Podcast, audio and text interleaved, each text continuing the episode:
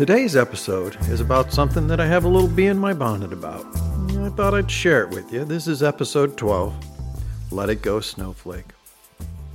You see, I live in the snowflake capital of the world. In fact, I sometimes think it's ground zero for snowflakes. And it's really hard for me to figure out what's wrong with these people. A couple things come to mind, and I thought I'd share them with you. First and foremost, it seems like it's the very lack of them having a sense of humor. It seems to be the foundation for their inability to not be driven by their emotional overlord that is, by all means, taking over their brain. Second, they think their feelings are the most important thing to everyone and the most important thing in the world, at least to them. After all, how could it not be? I mean, just think about it. I wonder how tormented they really are when they overthink every little thing that happens to them in the course of the day, and they're always searching for that emotional band aid. Third, they just simply lack a connection to people or by all means, maybe a connection to anything except themselves and their feelings. I'm sure they must have secret meetings held in these velvet lined rooms that they sit on mid century sofas and they drink their chai lattes and they discuss how much better they are than the rest of us. It has to be that. I mean, here in Portland, they are everywhere. Lord forbid you tell someone a joke and they overhear it.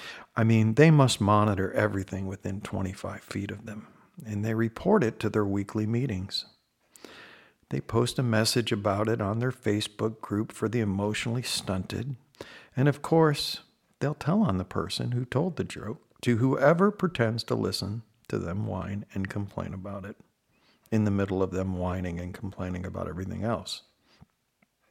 If everyone in the room is enjoying a brief moment of humor and they're laughing, and it, it all of a sudden will make a snowflake's hands sweat, their blood pressure rises, and their mouths become so dry they can barely swallow. I'm not sure how we got here. Comedians have stopped booking shows at colleges in fear of it. Employers now have to pay for pre employment videos that you have to watch that are about it and they have somehow convinced the masses that this is a problem for everyone.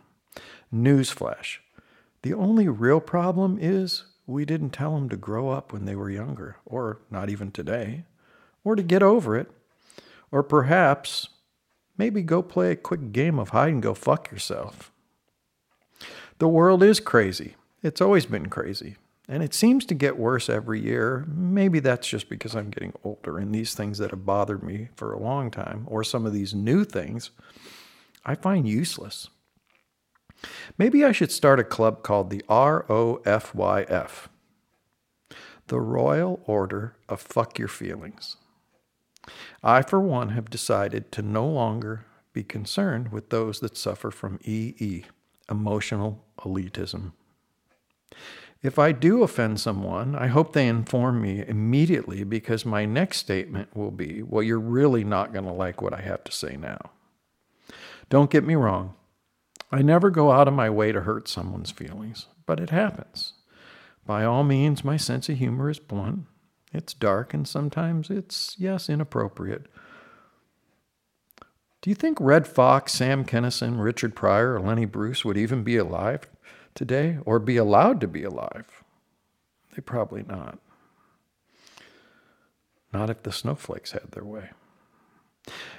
This guy, Jimmy Carr, he's about as funny as a comedian could be. And yes, his humor is dark, but he tells jokes about everyone and everything. It's fair game, so to speak. And after all, he's a comedian, and it's just humor.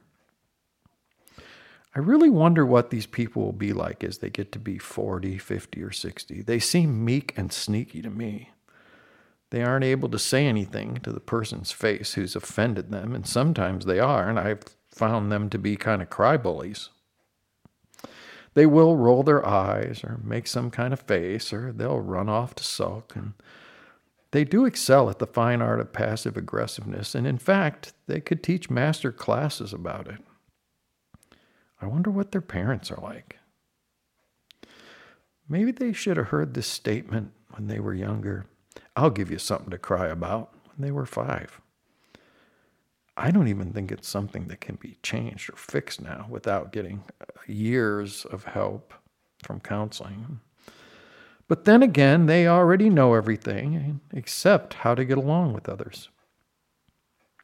If everyone didn't tiptoe around these crybabies, maybe it helped them to learn to be responsible to the bigger picture of understanding you don't have to like everything or agree with everything in life.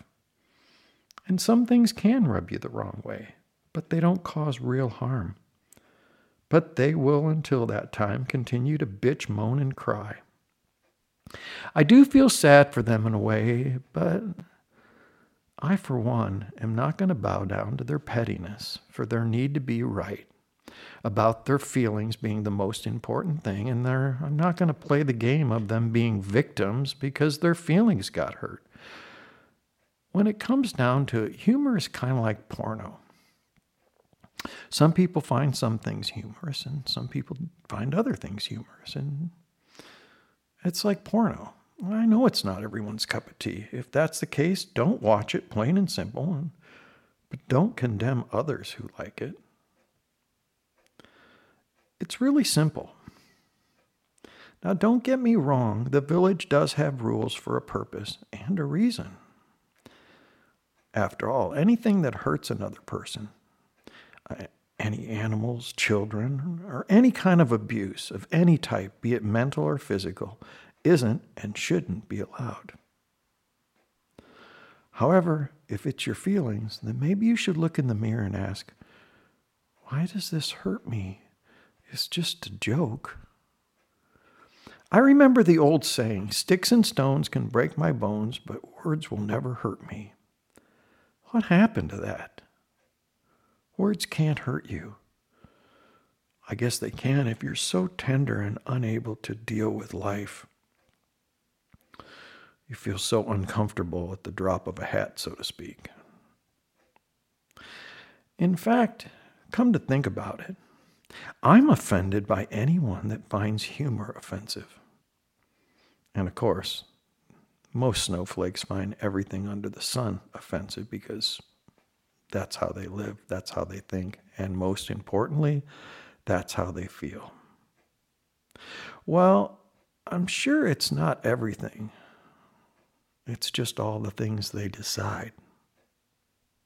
Well, thanks for taking a few minutes, and as always, be a good human, and remember, just do the best you can. Oh, you poor misguided snowflakes, winning first prize in the idiot sweepstakes. Lack of motivation and undriven, newsflash, zero fucks given.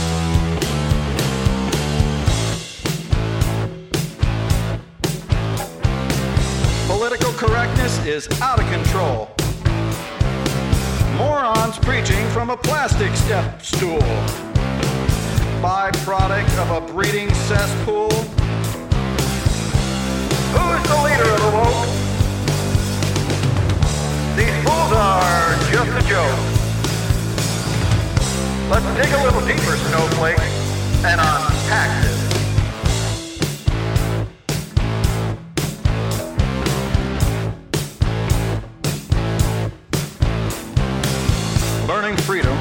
Witches at the stake.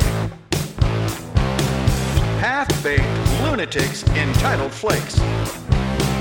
Snowflake generation, aspiration of complications, lack of obligations with no reservation.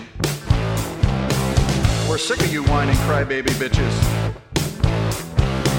Displaced concepts run us off into the ditches. Participation trophies? Excuse me, why? Little baby. Don't you cry.